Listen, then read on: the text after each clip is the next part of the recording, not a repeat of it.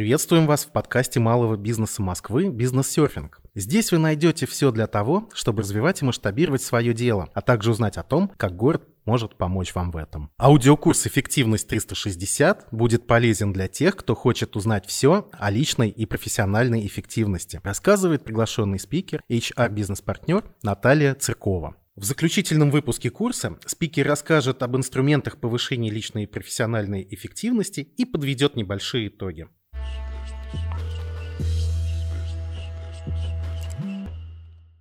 Я предлагаю пройтись по конкретным примерам, инструментам работы над основными, наиболее часто встречающимися проблемами, которые объединяют и личную, и профессиональную эффективность. Моя любимая прокрастинация. Моя соседка на протяжении очень долгого периода моей жизни. Я очень рада, что я смогла ее проработать. Поверьте, нет непреодолимых целей в этом направлении, нужно всего лишь действовать. Вообще прокрастинация это супер непродуктивная привычка откладывать задачи и дела на потом, даже если они важны. Причины у нее бывают абсолютно разные. Давайте попытаемся разобраться. Возможно, недостаток той самой мотивации. Поэтому вы решаете каждый раз откладывать какие-то задачи и дела. Это может быть страх неудачи. Тоже имеет место быть. Мы очень часто боимся за результат. Исходя из этого, боимся взять ответственность. Мы не уверены в результате. Мы не уверены, возможно, в своих силах. И поэтому у нас есть желание остаться в прежней зоне комфорта, где я все знаю и не боюсь брать на себя там ответственность. За что-то новое я бы не хотел нести ответственность остаться в прежней зоне комфорта гораздо удобнее, где я все знаю, где я могу все контролировать. Но нужно из нее выходить, нужно входить во что-то новое. Никто не говорит, что это будет супер стрессово или наоборот супер легко. Но нужно стараться делать. Поэтому делайте это поступательно, будьте к этому готовы. Часто причиной прокрастинации является недостаточная ясность в целях. Руководитель не объяснил вам, зачем вам это нужно. Нет прозрачности, мотивации и целей. Но раз я не понимаю, значит я сделаю это немножечко позже. А часто бывает, что несколько факторов проигрываются одновременно. Нужно всего лишь проанализировать ситуацию и понять, над чем работать. Это совершенно не страшно.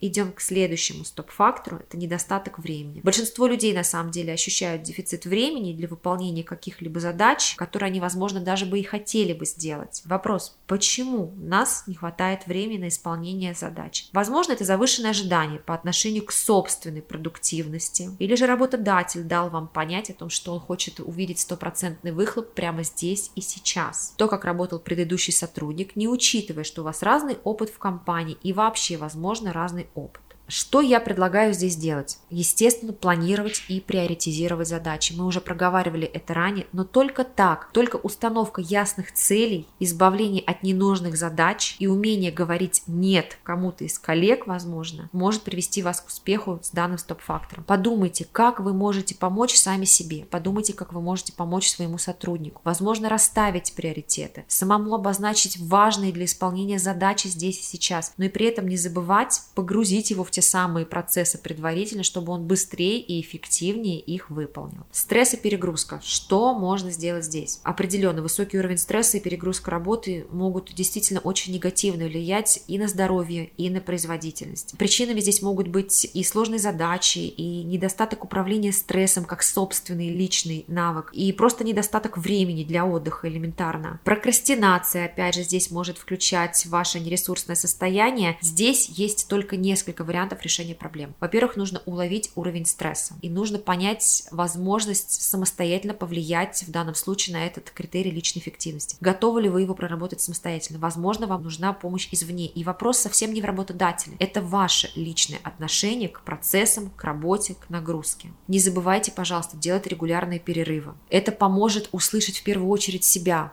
какое у меня сейчас состояние, готов ли я дальше продолжать. Ну а для руководителей я рекомендую уметь делегировать задачи. Очень важно вспомнить, что вы капитан корабля. Не зацикливайте на себе абсолютно все процессы, которые вы уже вполне и по должности и должны и могли бы передать своим руководителям в подчинении.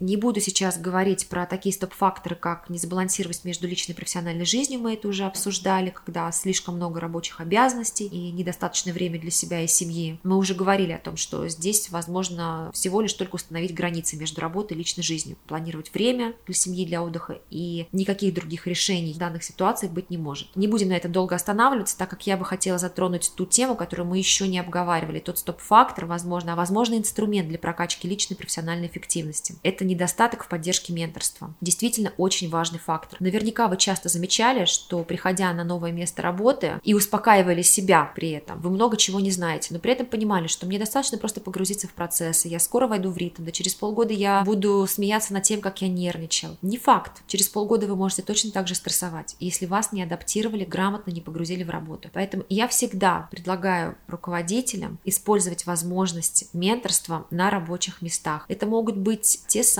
сотрудники, которые уже работают в компании, такие неформальные тим-лиды, но без них никуда. Они не просто расскажут, где кухня, покажут, что дружелюбная, прекрасная обстановка в компании, но они же сотрудника погрузят в те самые хардовые навыки, которые ему необходимы для быстрого погружения и выхода на стопроцентную производительность. Но это касается профессиональной стези. Если мы говорим про личную, в данном случае менторами могут быть кто угодно. Друзья, подруги, советчики. Хотя я рекомендую обращаться к профессионалам. Это спикеры, психологи, коуча. Очень много информации, конечно же, на просторах интернета, но ваша ситуация, как у всех, она уникальна. Поэтому я рекомендую в первый период хотя бы несколько раз обратиться к профессионалам для того, чтобы нащупать боли, для того, чтобы понять дорожную карту, куда вам двигаться дальше. Именно эта поддержка будет для вас менторством.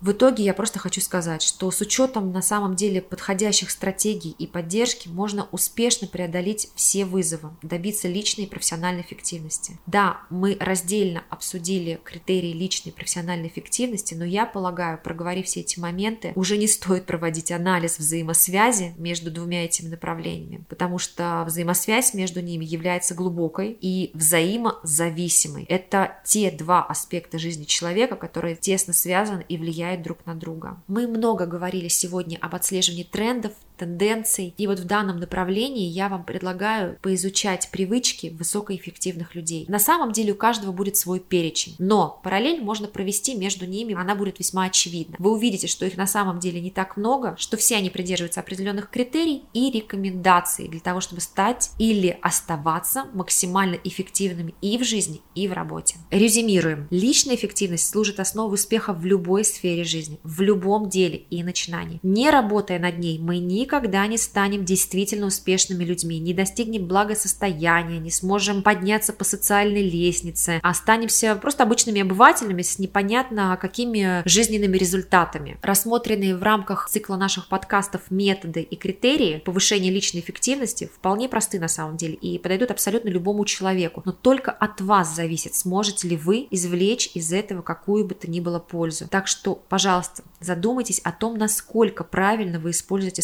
время, возможности и ресурсы. Действуйте, у вас все получится.